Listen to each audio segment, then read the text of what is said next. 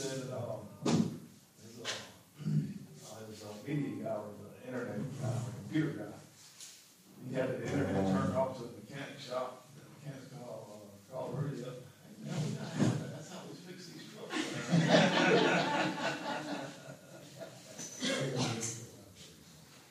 That's fine. I was just letting y'all know, you told me to let you know. But our guy, I'm gonna attempt the guy. All right. Well, um, get ourselves going here. So, if you'll grab your Bibles and go ahead and turn over to 1 Samuel 13. 1 Samuel 13. Uh, we're actually going to be looking at verses 16 to 23 tonight. So, this will finish up chapter 13 of 1 Samuel. And we're going to consider this thought tonight from this text. Have you joined the church of the unprepared? I started to say First Church of the Unprepared, and that sounded too much like First Baptist Church of the Unprepared, and so I didn't want to go there. But, but are, have you joined the, the church of the unprepared? Now, specifically related to this text, the thought that we're investigating is that the subtle downgrade of worldliness is so imperceptible that it's easy to lose sight of the fundamental practices that assure victory in the day of testing. It's easy to overlook the fundamentals, right? That's what I call them, fundamentals. Those things that we're so used to doing that we don't even think about doing them, right? You don't think about tying your shoes, you don't think about brushing your teeth. You don't necessarily think about combing your hair. You know, those are just things you do, right? That doesn't mean you're, you don't pay attention. I mean, you brush your teeth properly, you comb your hair properly, you make sure your shoes are tied, but you just don't give it a lot of thought, right? Those are kind of fundamentals, or funny fundamentals, what I call them. And as I have kind of digested this thought uh, today as the day went along, I, I'm I'm concerned that church and church life for most evangelicals has really just become what they do on Sunday, right? For some, it's ritual, it's routine. They're used to going to church on Sunday. They get up, they get the family ready, they go to church. They may go to a Bible study and have a degree of uh, you know Sunday school type fellowship, right? Which is good. I'm not saying it's bad. They sit in service and they sing the songs and you know they hear the prayers prayed and they sit and mean probably listen to the message and jot down a few pointers on how to you know maybe deal with this issue or that crisis, but once the service is over and the final amen is said, then I think for most evangelicals, things of faith don't really cross their mind much after that. Until Saturday evening when they're getting ready to go to church again. They got to get the kids in bed at a reasonable hour. Everybody gets a shower so that you don't have to run around on Sunday morning. You know, the kids get a shower, so you don't have to run around Sunday morning trying to get kids cleaned up and all that kind of stuff. That's that's the next intersection of time within seven days in which they actually think cognitively about things related to church. That's the best scenario. The not so best scenario is that for most folks who call themselves Christians, most folks who would call themselves evangelical, um, church is just something that is there to make them feel better. It's not even routine. They're, they're not in a routine. If their, if their team happened to win the football game yesterday and they're in a pretty good mood, especially if they tailgated pretty hard the afternoon before, they may not even go to church because they're feeling pretty good about themselves. However, if their team lost yesterday and lost a heartbreaker in the last two seconds of the ball game by a field goal, then they may not feel so good about themselves and they may be more apt to go to church. Because church, really, in that scenario, is there to encourage them and make them feel better about themselves. And then we got a whole host of people that don't even go to church. You know, the last time they were at church was at a funeral. Or somebody may have invited them to come to a Christmas service, or they might be there at Easter.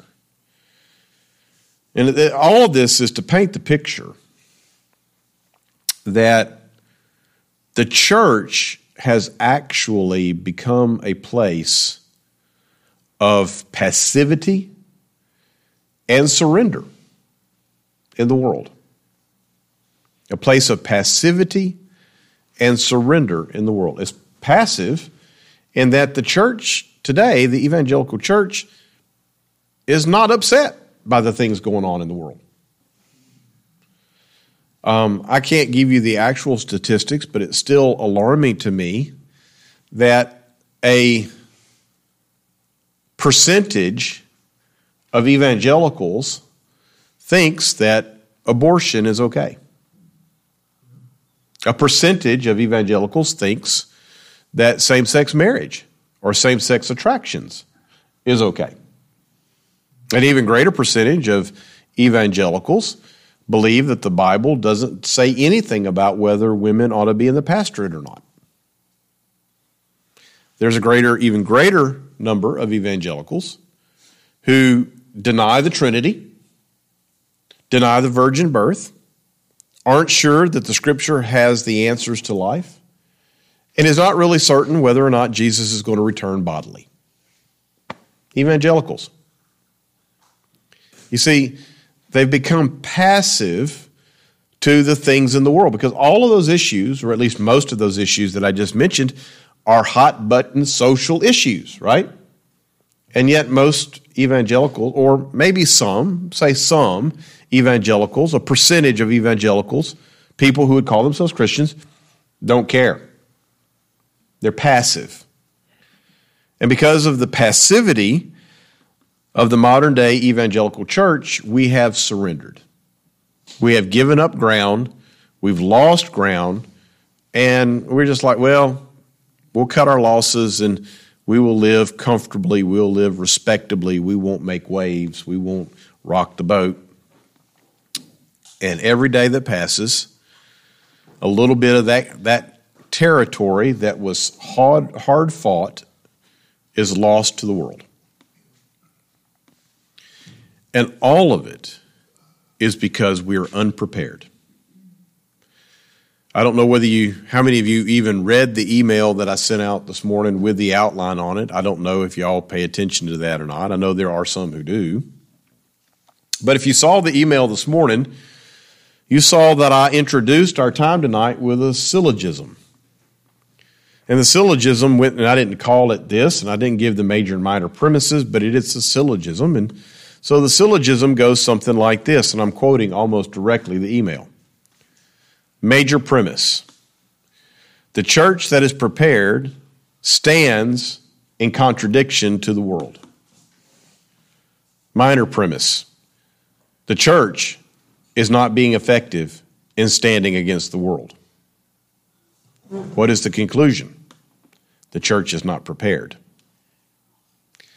I would argue, as my last bit of evidence in this rather lengthy introduction, that for all human pursuits that we all care to engage in, we would research it, would we not? If we were contemplating uh, an action, we would, in the days of the internet, we would research it, right? We were just joking about mechanics using YouTube to fix cars. Well, they have to research it. It's worth doing right, isn't it? I mean, you can stick some bubble gum on it and wrap it up with a piece of baling wire and call it good, but you want to do it right. That we are engaged in researching and preparing and knowing about what we're getting into before we get into it as, as individuals or as families, right? So we understand what it means to be prepared. As a matter of fact, we even have a saying if it's worth doing, it's worth doing right. We have to be prepared. And yet, the evangelical church, not the bride of Christ, I am making a distinction here. The true church, the bride of Christ, is prepared. They understand about being prepared, right? They are like the um, six virgins who put oil in their lamps and they trimmed the wicks and they were ready, right? They were prepared. Or the five that did and the five that I said six. It was ten, five and five, the ten. The five that did and the five that didn't. They are the five. But there's an awful lot of others that are not. And so I, I want to just talk about three things tonight from our text related to being prepared. Okay? Because I think the church is called to be prepared. 1 Samuel chapter 13, starting at verse 16, reading down to the end of the chapter. Remember last time where we left off, Saul had, in his pragmatism, got fearful because Samuel delayed and the Philistines were coming on him hot and heavy, right? Y'all remember that? And so he forced himself to offer the sacrifices to seek the favor of the Lord. And Samuel told him, gave him the indictment at the end of that text that the Lord was about to remove the kingdom from Saul and give it to somebody else, right? The people were abandoning Saul. The Philistines were outnumbering them five to one, six to one, whatever it was. Saul, uh, Samuel goes back to uh, Ramah, Ramah. Saul is left at Gibeah. We pick it up in verse 16. Saul and Jonathan, his son, and the people who were present with them stayed in Geba of Benjamin, but the Philistines encamped in Michmash. And raiders came out of the camp of the Philistines in three companies. One company turned towards Ophrah to the land of Shual. Another company turned towards Beth Horon. Another company turned towards the border that looks down to the valley of Zeboim towards the wilderness. Now, there was no blacksmith to be found throughout all of the land of Israel, for the Philistines said, Lest the Hebrews make for themselves swords and spears. But every one of the Israelites went down to the Philistines to sharpen his plowshare, his mattock, his axe, his sickle. And the charge was two thirds of a shekel for the plowshares and for the mattocks, and a third of a shekel for sharpening the axes and for setting the goats. So, as a result of all this, on the day of battle, there was neither sword nor spear found in the hand of any of the people with Saul and Jonathan. But Saul and Jonathan, his son, had them, but the people didn't. And the garrison of the Philistines went out to the pass of Michmash. Father, we thank you for the day that you've given to us and for your continued goodness and grace upon us. And Father, we just ask that as we reflect upon the truths that you've given to us in this text, that we would never be satisfied with anything less than being prepared. So, Father, we ask that you would give us eyes to see and ears to hear and hearts that are ready to receive all that you have for us as we live as the church prepared, the church militant, the church victorious to be. And that we take every challenge, every situation, in the way that you have prepared us to do so. We thank you, Father. We praise you. We glorify you. And we ask these things again in your name. Amen. Well, the first thing I want to mention tonight related to this text is that the church is not called to rest in relative safety but rather we must be vigilant and vigilant in watching what the world is doing. In uh, verses 16 to 18 of 1 Samuel 13, we find that Saul and Jonathan um, stayed in uh, Geba of Benjamin, and the Philistines encamped in Michmash. Uh, it's a little hard to understand really kind of what's going on here, but basically, the two places mentioned in verses 16 to 18 are two hills with a valley in between. A relatively shallow valley, it wasn't a steep valley. It is very much analogous to the scenario that will be coming here in the not too distant future, where um, the armies of Israel are camped on one hill, the armies of the Philistines are camped on the other hill, within sight of each other. And Goliath walks out into the plain or the valley in between the two and taunts Israel. This seems to be the, the methodology of the Philistines that they let their big numbers show, they let their perhaps, and I, I, would assume that perhaps even people, Goliath or people like him, were there. They were big people and they were intimidating and they liked to scare their enemy, kind of like a lion. A lion will roar before he attacks to scare, paralyze the enemy. And so this seems to be the tactic of the Philistines. But what I want us to notice, and, and it's not apparent here, we'll see it a little bit later, in that Saul never goes out to battle. Saul didn't go out to battle that started this. It was Jonathan. He was the one that attacked the garrison and woke up the Philistines. We'll see in the time coming next week, Lord willing, that it's not Saul that leads the army against the Philistines, it's Jonathan. Saul, the king, stays in the rear with the gear where it's safe. And the picture is that the church tends to do the same thing. We like to stay off the front line. We like to stay in the back. We like to maintain the supply lines. We don't want to be out in the trenches up front. It's dangerous. It's dirty. You don't sleep well. If it rains, you get wet. And if it's hot, you get hot. We don't like being up there. But you know, the church has not been called to the relative safety of the rear. The, the church has not been called to observe what's going on on the front lines from a distance. the church is actually a garrison in enemy territory. If you think about that, think about Peter's words to the exiles throughout Asia Minor. We're, we're foreigners, we're exiles. We, we don't have friends around the corner.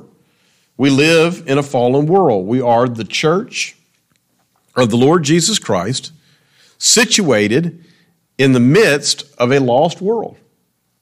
And so we are on the front lines, whether we like it or not. Well, let me put it this way if you're in the church, you're on the front lines. And if you're not on the front lines, I don't care what you call your organization, you're not a church. Where would the social issues of our day be if the church was willing to engage the community with the truth of the scriptures related to those issues. Where would the issue of same sex marriage be if the church would stand up and say, the Bible is clear throughout Old and New Testaments, same sex attractions are an abomination to the Lord? You cannot have a same sex attraction and be saved. Paul is clear about that. Where would, we, where would we be socially about the abortion issue if the church would stand up and say, Children are a blessing from the Lord? Every child conceived is conceived in the image of the Lord. We have the Imago Dei, right? With the image of the Lord. We are made in God's image, every child. Where would we be in terms of the corruption we find in all of our, our systems of governance to one degree or another if, if if we would just stand up and so, say, no, the Bible says we are to use equal measures or fair measures. We are to not um, take advantage of the orphan and the widow. We are to care for the sojourner. I mean, all these issues, where would we be if the church would simply stand up and fight for what the Bible says is right? I would suggest that if the church did this wholeheartedly, uniformly, cohesively, that we wouldn't have these issues. We wouldn't have the social hot button issues that we face today. But see, the church, and again, I'm making a distinction between the bride of Christ, because there are churches that are doing this. I'm not saying every church doesn't. I'm not saying every church is retreated to the rear. There are churches out front. There are churches in the in the trenches, in the combat zone. There are churches that are are leading the fight. But most of, a lot of them are not. A lot of churches in evangelical life today are concerned about how many people watch their podcast, how many people attended their services, what does their balance sheet look like. That's really what they're concerned about. It is true that in our text tonight, 16 through 18, that the raiding parties, and I want y'all to notice this, the raiding parties came out of the camp in three companies. One company went one way, one company went a third way, a second way, and then a third company went a third way. I think the phraseology raiders or raiding party is important here. This is not a full on assault. They're not engaging in battle between the two armies. They're just harassing. the Philistines are just coming out and harassing the Israelites. But isn't that true of the world? The world, although it claims to be um, engaging in open warfare against the church, really is just harassing the church. Christ has already won the battle, and the world can't win. They know that it's a losing proposition. But if they can scare the church bad enough to where we retreat back into our quiet little pews, and not confront them, then they can do what they want to, which is exactly what the Philistines were doing here. They're just trying to scare Saul and his army. He, they managed to chase most of Saul's army away. It's just a force of about 600 with Saul at this point, and the Philistines are just doing whatever it is that they want to do. And the world is doing whatever it wants to do because it has frightened most evangelicals into sitting quietly in their pew and not rocking the boat. James chapter 1, verses 2 to 8, we find these words. James tells us in verse 1, or excuse me, verse 2 Count it all joy, my brothers, when you meet trials of various kinds, for you know that the testing of your faith produces steadfastness, and let steadfastness have its full effect, that you may be perfect and complete, lacking in nothing. And if any of you lacks wisdom, let him ask God, who gives generously to all without reproach, and it will be given him. And let him ask in faith without doubting. For the one who doubts is like the waves of the sea that is driven and tossed by the wind. For that person must not suppose that he will receive anything from the Lord. He's a double minded man, unstable in all his ways.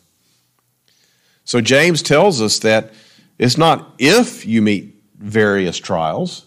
Did you notice that? James does not say, Count it a joy, my brothers, if you meet trials.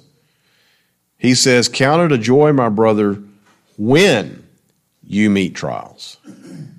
I think we've forgotten this principle within evangelical life. We, we've gotten so, we, we worship the idol of comfort and convenience and and we don't want to meet trials. We don't want to confront people, so we kind of withdraw. But if we don't encounter the trials, right? If you the trials of various kinds, if we don't encounter those trials, if we run away from those trials, if we try not to rock the boat and leave the trials to somebody else, then we don't have any testing of our faith. Right? Did you see that? James says, Count it all joy, brothers, when you meet trials of various kinds, for you know that the testing of your faith produces steadfastness. Where does the testing of faith comes from? It comes from the trial. Right? And if you don't have the trial, you don't have the testing. And if you don't have the testing, you don't have the steadfastness.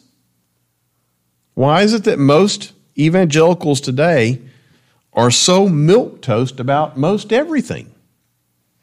It's because they don't have steadfastness. They've never stood in the face of trials. They've never had their faith tested. They, they are mealy mouth and double minded, as James alludes to towards the end of the passage.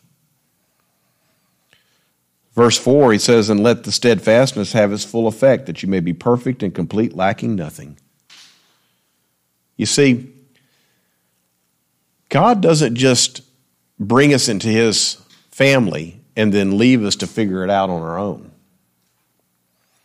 most of evangelicalism follows that model. I we attended a church, and for the early years of my ministry, I actually served under a man, a pastor that I love and respect dearly. But he worshiped the God of evangelism. He was all about evangelism. Man, he would be out in the streets evangelizing everybody. And he encouraged the church to go out into the streets and evangelize everybody. And we were to go and preach the gospel to the rocks and the trees and the birds and whoever would listen and some of those who wouldn't. And I was with him with it, on it. But his great commission stopped right there. His great commission did not include room for teaching them to observe all that I've commanded you, right? Great commission that the Lord gave to his disciples, going to all the nations, making disciples, baptizing them in the name of the Father, the Son, and the Holy Spirit. That's the evangelism part. Teaching them to observe all that I've commanded you. That's the discipleship part. And lo, I am with you always, even unto the end of the age. That's the authority part. It was all about evangelism. And we did outreaches and we went to houses on every Monday night, I believe it was. Every Monday night was church outreach. We were in the neighborhoods, we were knocking on doors, we were inviting people to church, we we're sharing the gospel. But once somebody came to faith and accepted Christ as their Savior, walked the aisle, signed the card, joined the church, got baptized, we did nothing with them. We dropped them. Absolutely nothing. You see, that's not real evangelism because we weren't teaching them what it meant to be a Christian. We didn't teach them how to live as a Christian. We didn't teach them that when they accepted Christ as their Savior and were regenerated by the indwelling of the Holy Spirit, that that marked them out as no longer being in the world. They were actually seen as a traitor to the world, and it was open season on them. We didn't teach them that. And they ran from trials they avoided conflict like the plague, as our church did as well. We avoided conflict like the plague. Our pastor did it, our church did it, those within the church did it, all the new converts did it, and none of us had our faith tested, and none of us were standing steadfast. None of us.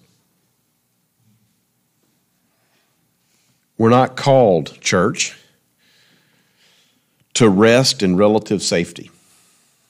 Rather, we are called to be vigilant in watching what the world is doing firsthand. Secondly, the church is not called to be content with letting someone else do the work, but rather we must be vigilant to sharpen our skills. I've already mentioned that Saul has a habit of not actually going to battle and if you think about it, when we look back, if you think back to that episode several weeks ago, it's either at the end of chapter 12, I think it was at the end of chapter 12, where the Philistines went into the town, they threatened to gouge out the eye of everybody in the right eye of everybody in that town, right? Y'all remember if they didn't surrender? And what did Saul do? Did Saul actually confront the Philistines at that point? No.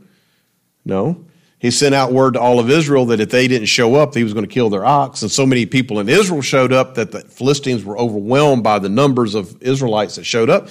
And God routed them, right? Saul didn't. So even in his greatest conquest, Saul wasn't in any danger. He let somebody else do the work. We find here something very interesting in 1 Samuel chapter 13, verse 19 to verse 21. Okay? And as you're reading this, you may go, well, this is kind of odd, right? We're in the middle of this narrative, and then all of a sudden there seems to be this parenthetical note in verse 19. Now there were no blacksmiths to be found throughout all the land of Israel, for the Philistines said, Lest the Hebrews make themselves swords and spears. But every one of the Israelites had to go down to the Philistines to have stuff sharpened. Isn't that kind of odd? Well, let me help you connect some of the dots. Do you remember way back in the beginning of 1 Samuel, in the days of Eli, when Samuel was but a, a wee lad, that the Philistines came against the nation of Israel? And they trotted out the Ark of the Covenant as a trump card, thinking that God was just going to wipe out the Philistines because they had the Ark. Right? Y'all remember that? And you remember that the Philistines whooped up on them and took the Ark away from them? Right? That predates where we are now by probably 40 to 50 years. That was 40 to 50 years ago that that happened. And the Philistines, though they are lost as a goose and they're pagans, are still quite shrewd. 40 years ago, they said, you know what? If we have trouble out of these Israelites and they've got weapons, then our trouble is going to be a lot more difficult for us. So let's do this. Let's gather up all the blacksmiths and take them back to Philistia with us. Right? And that's exactly what they did. They gathered up all the, not just the blacksmiths, but all the tradesmen. Anybody who possessed a skill or craft went back with the Philistines and went into the service of the Philistines. So it was twofold. You bring the best of the craftsmen back with you, they start doing stuff for you as spoils of your conquest, and you leave everybody else there with no way to make weapons. If you don't believe me, think about Samson. Samson was a judge during this period of time when the Philistines had already conquered Israel. They were dealing with the Philistines in that. Now, uh, Samson, you know, was not necessarily pure in all the things that he did. But think about how Samson killed all the men that he killed when he killed them. He killed several, I think it was 10,000 of them, with the jawbone of an ass, didn't he?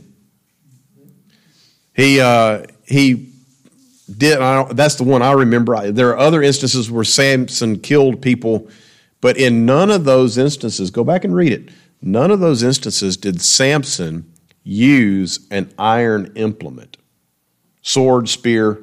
He either did it with his bare hands, jawbone of an axe, or uh, an axe, a jawbone of an ass, or he pushed the pillars of the temple apart so that the whole building fell down. He lived in a period of time when the Philistines had removed all weapons of iron from the nation of Israel. You want to know something? The leaders of Israel knew it. They knew about it. They, they knew, as verse 22 alludes to,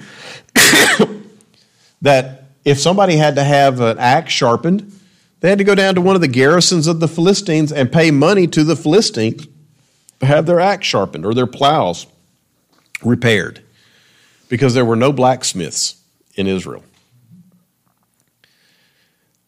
I'm drawing the parallel between this account here and the modern church. The modern church, because it, our people are not prepared, the church is not prepared is quite content with letting somebody else do the work.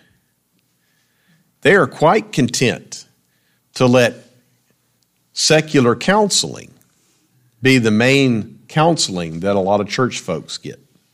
They are quite content with letting secular medicine be the medicine that most church folks get. They are quite content with secular lawyers and secular financial advisors and secular whatever they're quite content with letting the world do the work that they send their church members to. They are quite content with letting parachurch organizations actually feed and take care of the poor. They're quite content with letting parachurch organizations deal with hot button issues like human trafficking. They're quite content with letting parachurch organizations do evangelism and missions and so all that the church has to do is just sit back and let all the other people do the work. And you want to know what the result is? I don't think you could find anybody in the modern evangelical church to do the things that need to be done. Nobody knows how to do it. Biblical counseling, counseling, though it is on the rise again, and within Reformed tradition, biblical counseling is very much part of what the elders of the church do, but not every church has biblical counseling or people qualified to give biblical counsel, including the pastor. Isn't that sad? The church doesn't have people qualified that know how to care for the homeless. They don't know how to feed people who are undernourished. They don't know how to prepare young couples for marriage. They don't know how to deal with the various and sundry issues related to child raising because we're not prepared to do so. The world has taken all of the craftsmen out of the church and taking them back into the world so that now the church, when they need something done that requires somebody of skill, there's nobody within the church to do it. They have to go to the world to get it done. Now, y'all may not like what I just said, but it's true. I realize that there are Christian doctors around, Christian counselors around. I realize that there are Christian financial folks around. I got it. And at times when we have to have things done, I guess if we don't have anybody within the church that can help us with that, then we ought to go to those that are truly Christian first and then whatever their profession is second. But don't make the mistake of thinking just because somebody calls himself a Christian counselor that they're going to give you biblical counseling. Can I get an amen from my esteemed colleague in the back? Just because somebody calls themselves a Christian doctor doesn't mean they're giving you biblical medical advice or financial advice. Right? This is one of those areas when we went through Deuteronomy a number of years ago that I got a lot of eyebrows raised at me. Where I said something akin to what we learned um, in the early parts of 1 Corinthians, right? Paul says it is a shame that people within the church go to law with each other before pagans. And his point is, why can't why can't you settle it within the church? Why can't you find the authority within the church to help you settle the difference? And that is exactly what Deuteronomy teaches us that the church ought to be the final arbiter in all matters related to people within the church. Now, got it. I understand that we're talking about within local churches. I would hope that we would have cooperation among sister churches and I would argue, submit to you, that we are beginning to see some of that within the 1689 circles in Baptist life. But there's still this big problem that we're quite happy letting somebody else do the work. Is it messy? Is it time consuming? Is it inconvenient to deal with the problems that people have? Brothers and sisters within the church, is it inconvenient to deal with those? Yeah, it is. Trust me, it is. But you know what happens when you do? It sharpens your skills. You're, you're in a sense forced to go and find what the Bible says about the particular issue a brother or sister is having. You are forced to study it, meditate upon it, digest it so that it becomes part of who you are, so that you can then turn around and give them biblical counseling or biblical advice or show them a biblical example of what it is that they need to be doing, and thereby be sharpened in your skills and increased in your faith through the trial that you just went through with other, another brother and sister in Christ, brother and sister in the church. Right? But when you have a brother or sister whom you go to church with, whom you sit on the pew with, who comes to you out of in confidence and says, I'm really struggling with this in my life, and you say, you know what? There's a really good counselor at First Baptist, wherever down there, that can help you with that. You just let somebody else do the work. Right? And we're not called to do that. We're not called to be content with letting someone else do the work. We're actually called to do the work and be better prepared for it. 2 Timothy chapter 2 verses 15 to 19. 2 Timothy chapter 2 verses 15 to 19. Do your best to present yourself to God as one approved, a worker who has no need to be ashamed, rightly handling the word of truth. Right? We've heard that before. We go, "Yeah!" That's like that's like the the battle cry of the evangelical study to show yourself approved. Yes, yes, yes. Well, there's more to it. Verse 16. But avoid irreverent babble, for it will lead people into more and more ungodliness, and their talk will spread like gangrene. Among them as Hymenaeus and Philetus, who have swerved from the truth, saying that the resurrection has already happened. They're upsetting the faith of some, but God's firm foundation stands, bearing this seal the Lord knows those who are his, and let everyone who names the name of the Lord depart from iniquity. So let me break some of this down. What happens when you actually devote yourself to the hard work of studying to show yourself approved, right? And when I say study to show yourself approved, I am specifically saying that we study the Word of God to address the issues that we face together as a church, right? We're, we're not letting somebody else do it, we're actually confronting it, we're doing the work. When we do that, irreverent babble stops irreverent babble stops. Empty, vain words among the brothers and sisters stops when the brothers and sisters are studying, meditating on the Word of God to show themselves approved. Because they realize that those types of words are not befitting a Christian. And they don't, they don't do it, they don't let those around them do it. Right? Because irreverent babble stops, people are not led into ungodliness. So ungodliness stops within the church when the church is studying to show itself approved, a workman that need not be ashamed, rightly handling the Word of God, right? This ungodliness doesn't spread like gangrene. That's the next thing, verse 17. Their talk will spread like gangrene. Their ungodliness will spread like gangrene. It's a disease, it's an infection, it's a cancer within the church. Do you see? Here's a principle that we can begin to see right here that the demise of the church starts when the church abandons the personal study of God's word and implementing it as we are confronting one another, loving one another, helping one another in this life's journey.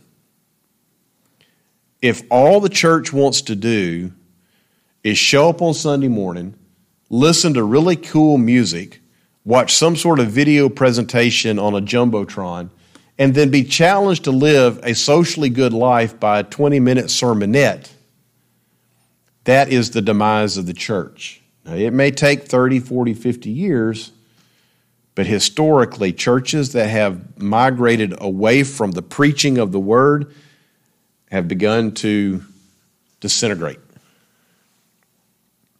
because ungodliness spreads like a cancer. People swerve from the truth, just like he mentioned Hymenaeus and Philetus. They swerve from the truth. They're no longer speaking truth. They're no longer communicating truth. They're no longer actually preaching sound doctrine. They're saying the resurrection has already happened. They said Jesus has already come, and if you were a Christian, you'd be gone by now. Wrong doctrine, error, which now we're into the point of salvation. You know, it is teaching things that are contrary to the gospel of Christ. And we all know what Paul told the church at Galatia about people who preach another gospel, right? You see, that happens when we don't shoulder the responsibility to, to take the work that the Lord gives to us. We can't be satisfied with letting somebody else do it. But here's something else God's firm foundation stands bearing the seal. The Lord knows who are his. Blessed be the man who does not walk in the counsels of the wicked or stand in the paths of sinners, or sit in the seat of scoffers. But his delight is in the law of the Lord, and on it he meditates day and night. He is like a tree planted by streams of water that yields its fruit in due season, and its, with, its leaf does not wither. Not so are the wicked, for they will be blown away like chaff. Right? The contrast to Psalm 1 God knows whose are His. Who are the ones that are His? They are the ones who listen to what Paul said in verse 15 and doing our best to present ourselves approved, not being ashamed, rightly handling the Word of God. And then lastly, the church is not called to live in passivity, but rather we must be prepared to stand for what God says is right. Back to 1 Samuel 13. Saul and Jonathan hiding in the hills. Saul, for 40 years, not rectifying the problem that there were no blacksmiths in Israel. Right? Just letting it go. Till it comes to the day of testing, comes to the where the rubber hits the road, brass tacks. This is the day of proving. And 20, verse 22 says, So that on the day of battle there was neither sword nor spear found in the hand of any of the people. How in the world are you going to march into battle if your army has no weapons? Are you going to go in and kill them with kindness and, or hit them with an insult and pick up their weapon? There's a movie. This is not a recommendation, but this is just an illustration. There is a movie called, I believe it's called Enemy at the Gates. And it's about what was happening during World War II in Stalingrad. It was a stalemate. Germans are on one side, Russians are on the other side. Germans are dug in, Russians are trying to, to get them out, to clear them out. And there are several scenes, and especially the opening scene of that movie, is the Russians, all, the military tactic that the Russians used and are still using primarily today is overwhelm them with mass numbers, right? But what I found interesting in the first scene of this movie is they're sending two men out. Uh, there's a line of two men. The men get off the boat. the battle is up front. The Germans are up there. The boat pulls up. The troop carrier pulls up, drops the gate. Guys are getting off the boat. Well, as they're getting off the boat, nobody's got a gun. Nobody. And so there's two lines of men. One line gets a gun, one line gets a clip of bullets and an instruction. If the man in front of you falls down and drops his rifle, pick up his rifle, load it, and shoot. How crazy is that? That you would send a man into battle with a gun with no bullets or the bullets and no gun. Who in their right mind does that? Well, apparently the Russians did. Saul and Jonathan did. Now, we will see next time that God delivers the Philistines into Jonathan's hands, not Saul, Jonathan's hands. And God does that, okay? We'll, we'll cover that next time. But right now, there doesn't seem to be any urgency to correct the deficiency. They're being passive about it, just letting it ride. Maybe God will come down and save the day. Maybe the thunder will come and, you know, whatever. Maybe God will intervene. But you see, that sounds an awful lot like, to me, a very presumptuous attitude, right? Oh, don't worry. Not, Bible study? Nah, we don't need that. God will take care of that. Evangelism? No, no, no, no. God will take care of that. Bringing people into the church, transforming lives, saving marriages, stemming divorce, eradicating and abolishing abortion within our nation, beginning to put the, to, to close down the avenues for same sex marriage in our nation, oh, well, God will take care of that. Right? Wrong. God's called us not to be passive, He's called us to be active. And we have to stand for what God says is right. It's as simple as that. There was neither sword nor spear in any of the army of Israel, and they're about to march into battle. And as sad as that sounds, what's sadder is that the church has neither scripture nor verse in its hand. And it's trying to do battle with the world, the, the ruler of this fallen world. And we're getting defeated. And we come to a point where we say, well, what's the use? We tried and we got beat. We tried and we got beat. We tried and we got beat. We just keep getting beaten. It's because we're not prepared. We're sending evangelicals into a battle against the German machine gun nests. One has a gun, one has a bullet. None of them are put together, and they're not prepared.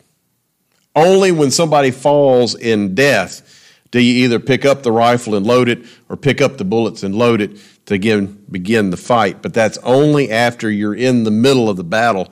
And being in the middle of the battle is the last point in time where you need to start being worried about being prepared. You need to prepare before you go. I don't remember who said it, but that was a quote that I wrote, read in a Sunday morning sermon here within the last couple, three weeks that battles are not won on the battlefield. Battles are won in preparation for the battlefield. That's where the battles are won. And the church is not prepared. Matthew chapter 24, verses 42 to 46. Therefore, stay awake for you do not know on what day your Lord is coming. But know this that if the master of the house had known in what part of the night the thief was coming, he would have stayed awake and would not have let his house be broken into. Therefore, you also must be ready. For the Son of Man is coming at an hour you do not expect. When then, who then is the faithful and wise servant, whom his master has set over his household to give them food at the proper time? Blessed is the servant whom his master will find so doing when he comes. Jesus said, Look, you don't know when it's going to happen. Don't go through life pretending, oh, well, you know, Tim LaHaye and Jerry B. Jenkins said that we're going to be medevaced out of here. That's the left behind guys, right? It's astonishing to me. I talked to a fella today. Today. I wasn't making a reference to the eschaton at all. I was actually making a reference to our economy and how it's probably going to be bad for another little bit before it gets better. And he automatically assumed that I was talking about the end of days, the eschaton. And he said, Oh, it'll be okay. It'll be all right. We're going to be out of here before you know it. Well, brother, I don't share your view. But it's, it's frightening to me the number of evangelicals who believe that they don't have to do anything because, hang on, brother, the chopper's coming. Pop the smoke. Here it comes. Care flight's on the way, brother. That's how they feel. That's what they think. We don't have to do anything because Christ is going to take us out of this. We're going to be we're going to be, uh, I've even forgotten what the word is now. I've been reformed so long. Um, what is that word? Raptured. raptured. Yeah, we're going to get raptured. Thank you. You're not as reformed as me. we're going to be raptured out of here. What are we worried about? What do we have to preach for? We're going to be raptured out of here. That sounds an awful lot like hyper Calvinism to me. Isn't, isn't that funny that a dispensational is telling a Calvinist, oh, we don't have to worry about it. It's going to be okay. God's going to take care of it. And the Calvinist is going, no, you better get out there and get to work. But you see, that's where a lot of people are. It's where a lot of evangelicals are. What do, I, what do I have to do the hard work for? Christ is going to take me out. Well, Christ might very well take you out, but it may not be what you're thinking. Right? No. We're called to be prepared. And in our preparation, we are called to be the hands and the feet of Christ to our brothers and sisters in the church, I would say first, and then to the world at large. And that we don't just rest in safety, whatever that means, and we don't let somebody else do the work. And we don't live with passivity to the things going on around us. But they were actually being salt and light. If the salt has lost its saltiness, it's not good for anything, is it?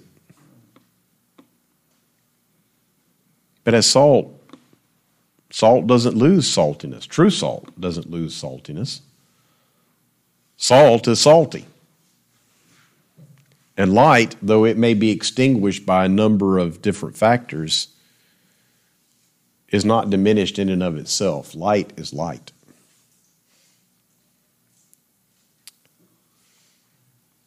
And unless we just want things to continue the way they're continuing, we're going to have to get out and do some work. But we're going to have to be prepared first. Right now, our church is undertaking a program in our men's fellowship to make preparation available to every man in this church. We are working through men's fellowship to teach the men of our church how to study the Bible effectively. Right? We call it How to Study Your Bible. It's the inductive methodology, the inductive principles of Bible study, which are time tested and true.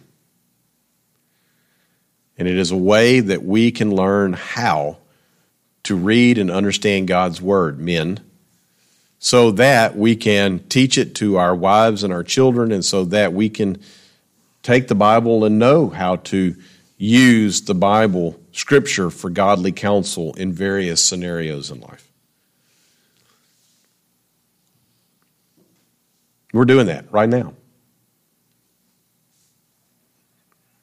And I would encourage the men here tonight and the men that are listening to me via this recording or maybe live cast.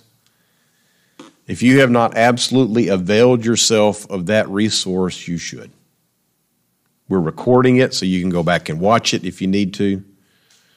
There are, there are some here tonight that have been faithful to that, and I thank you for that. But you know, we ought to be encouraging other men to do the same, and we ought to be encouraging other men to come and listen to that teaching. We ought to be encouraging other men to listen to the videos. We ought to be sharing the videos with other men.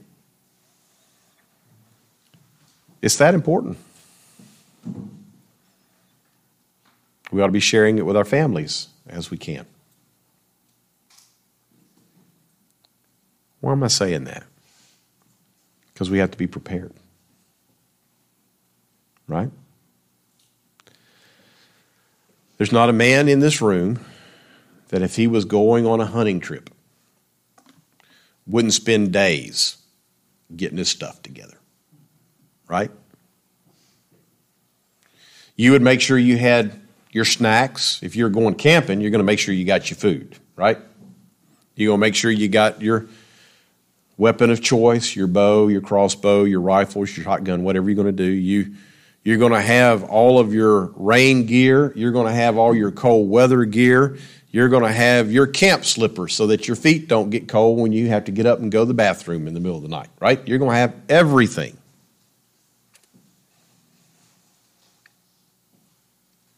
We ought to be prepared. We know how to be prepared. We just, in this area of our life, evangelical area of our life, we just don't pay it any attention. Maybe it's not that important. It is important. Let us commit not to join the church of the unprepared, but let us be salt and light in the world as Christ has called us to. For His glory, for the growth of the church, and for the revival that we all continue to pray for. May God so take our feeble efforts in obedience and multiply them so that there is truly a revival among God's people and in the world at general. And that Christ be exalted and God be glorified and sons and daughters be saved. Amen. Father, we thank you for the day that you've given to us. We continue to praise you for your goodness, for your mercy and your grace. And we just simply ask, Father, that in the hearing of your word, that we would be struck to the heart, that we, in many cases, are not prepared. Or in some cases, we think we're prepared because we've followed our little ritual, but Lord, really, are we? Are we prepared? Isn't it shown in whether or not we engage those around us with the truth of the scriptures at those times of testing? Or do we shrink back and hide in our relative safety? Father, in every heart within the sound of my voice, I ask, Father, that you would convict us all of where we are not prepared as we ought to be, and so, therefore not standing boldly for you. And that, Father, you would bring the preparation that we might truly be salt and light in the world. We love you, Father. We praise you. We thank you. And we ask these things in your precious and holy name. In the name of the Father, the Son, and the Holy Spirit, we ask. Amen. Well, Lord willing, we'll see you guys next week.